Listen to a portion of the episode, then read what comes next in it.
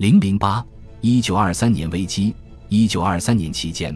德国国家社会主义工人党员人数剧增，到一九二三年十一月，这个数字已经达到五十五万，但其核心支撑部分仍然主要集中在慕尼黑。这一年初，因为此前德国拖欠了和平协议规定的应支付的赔款，法国和比利时占领了鲁尔工业区。入侵的军队打算没收制成品和原材料，以代替缺失的金马克存款、木材和煤炭货物。柏林的帝国政府这时得到了来自各个政治派别的支持，于是宣布一项被动抵抗政策，但这种打算部分落空了。在鲁尔的德国工人被指示进行罢工，而不是服从法国和比利时军事当局发布的交货命令。越来越多的钱被印刷出来，用以支付他们待在家里的费用。反过来，这又意味着，早在1922年夏天就已经开始恶性通胀，加之之前1914年至1922年创纪录的普通通胀，通货膨胀达到了灾难性的程度。到1923年秋，基本食品的价格每天都上涨几次。11月5日，每公斤黑面包的价格达到780亿马克。十一月十九日，达到骇人的两千三百三十亿马克，中产阶级的储蓄被冲洗一空，数百万家庭面临着贫困和饥饿，魏玛共和国的政治前途风雨飘摇。除了一九二三年十一月在慕尼黑以失败告终的啤酒馆政变之外，古斯塔夫斯特雷斯曼领导下的新帝国政府还面临着十月左翼在图林根州。萨克森州和汉堡发动的起义，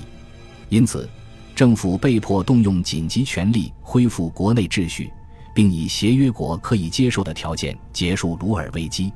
在巴伐利亚，入侵鲁尔引起的愤怒与德国的其他地方程度相当。根据凡尔赛条约，关于协约国十五年内可以在莱茵河以西的德国领土上驻扎军事力量的规定，作为巴伐利亚的一部分。普法尔茨从1920年起就有法国士兵在此驻扎，在国家和国际层面上，巴伐利亚人和其他人一起抗议法国使用北非和西非军队来充实其占领军。对鲁尔的入侵虽然只涉及欧洲军队，并不影响到巴伐利亚领土，但这被视为另一次挑衅。然而有趣的是。希特勒运动针对德国的大多数其他民族主义团体采取了不同的做法，拒绝支持消极抵抗政策，反而呼吁首先进行反对柏林政府的全国起义，与法国的任何军事清算倒是排在其次。这也让纳粹党与德国北部的各种极右翼团体产生了冲突。这些团体为了对抗法国的帝国主义和西方的金融资本主义，而与共产党结成了奇怪的临时联盟。他们中的恩斯特·佐雷文特洛伯爵甚至撰文参与了关于国家布尔什维克主义主题的讨论。这些文章在鲁尔斗争最激烈的时候发表在共产党的日报《红旗》上。虽然这些团体在一定程度上受到了1922年10月贝尼托·墨索里尼的进军罗马成功的鼓舞，希特勒极端反共和的立场却赢得了那时正在德国南部争夺霸权的更广泛的右翼领导人和军国主义团体的同情。例如，通过参与上述战斗联盟，前战时陆军军需官上将埃里希·鲁登道夫表示，他愿意与纳粹和其他阴谋活动组织合作。为新的准军事部队提供培训，这违反了凡尔赛条约的裁军条款。令他们厌恶的是，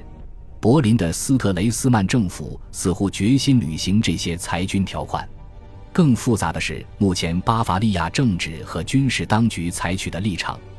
三巨头分别是巴伐利亚州州长古斯塔夫里特冯卡尔、巴伐利亚州警察局局长汉斯里特冯希瑟。和驻巴伐利亚德国国防军司令奥托·冯·洛索，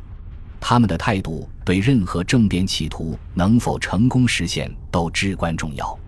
尽管他们都坚决反对共和制，但在政治上和国家社会主义有巨大分歧。尤其是卡尔，在他的社会民主党前任约翰尼斯·霍夫曼被罢免后，他在1920年至1921年期间担任巴伐利亚州长。与其说他是大德国民族主义者，不如说他是一个保守的君主主义者和巴伐利亚分裂主义者。尽管如此，他在任职期间一直拒绝将右翼极端分子移交给柏林，并在1921年至1923年担任巴伐利亚区长期间继续阻止引渡请求。1923年9月26日，作为巴伐利亚政府对柏林决定结束在鲁尔进行的斗争的初步回应，他被任命为握有紧急权力的国务委员。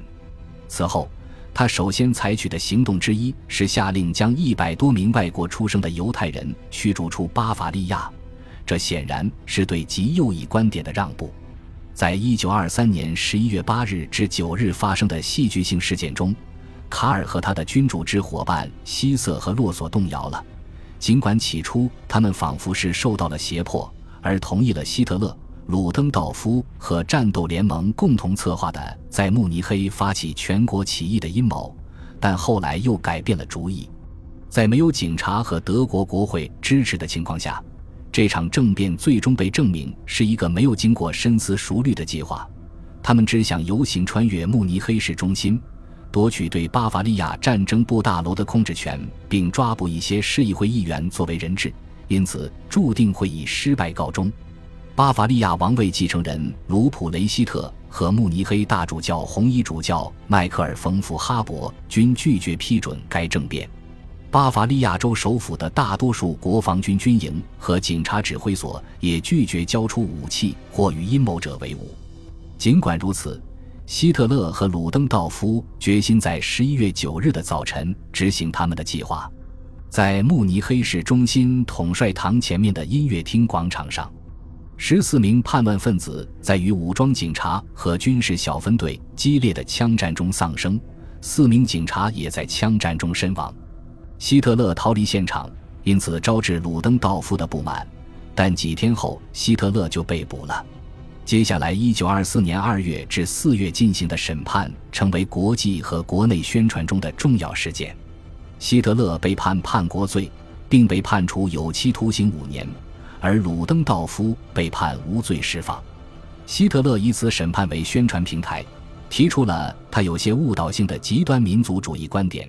声称自己是该阴谋的唯一政治领导人，从而把鲁登道夫的贡献边缘化。